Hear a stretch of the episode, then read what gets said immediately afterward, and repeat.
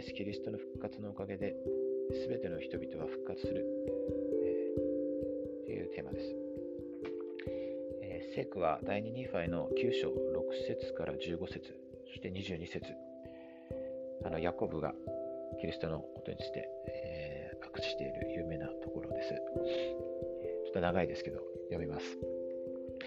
死がすべての人に及ぶようになったので、大いなる創造主の憐れみに満ちた計画を成就するためには、復活の力が必ずなければならない。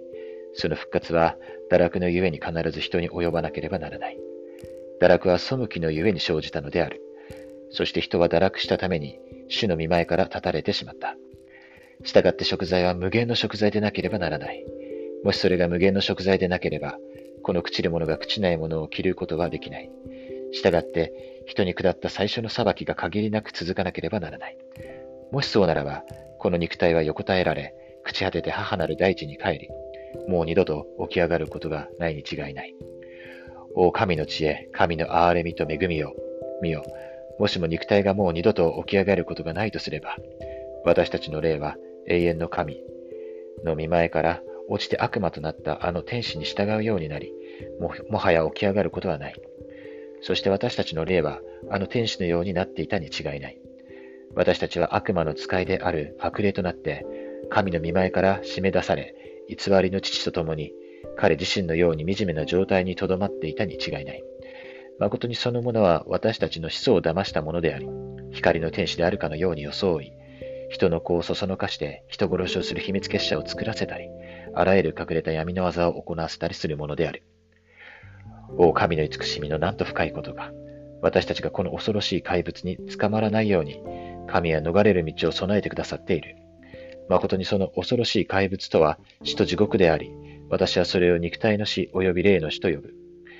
イスラエルの聖者である私たちの神の解放の道により、私が語ってきたこの死は肉体の死であって、やがてその死者を解き放す。その死とは墓のことである。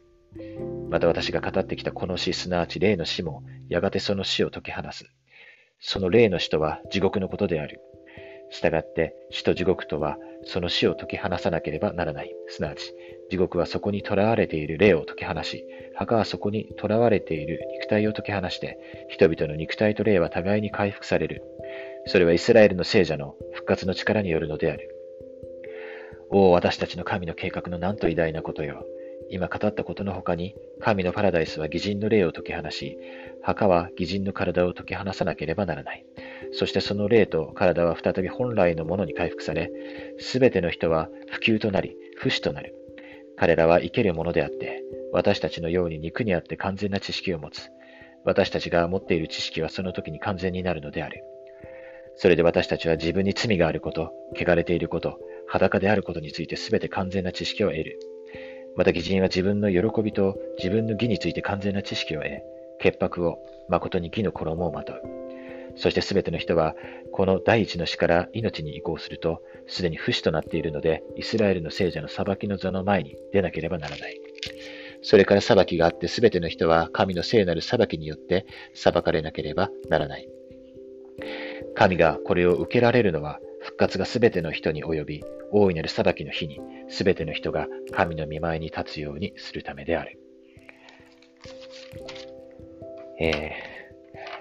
ー、ヤコブが力強く、イエス様の、えー復活について、私たちの復活について、また裁きについて、あの述べています。あの、この、えーこのヤコブのこの特徴の一つで、この、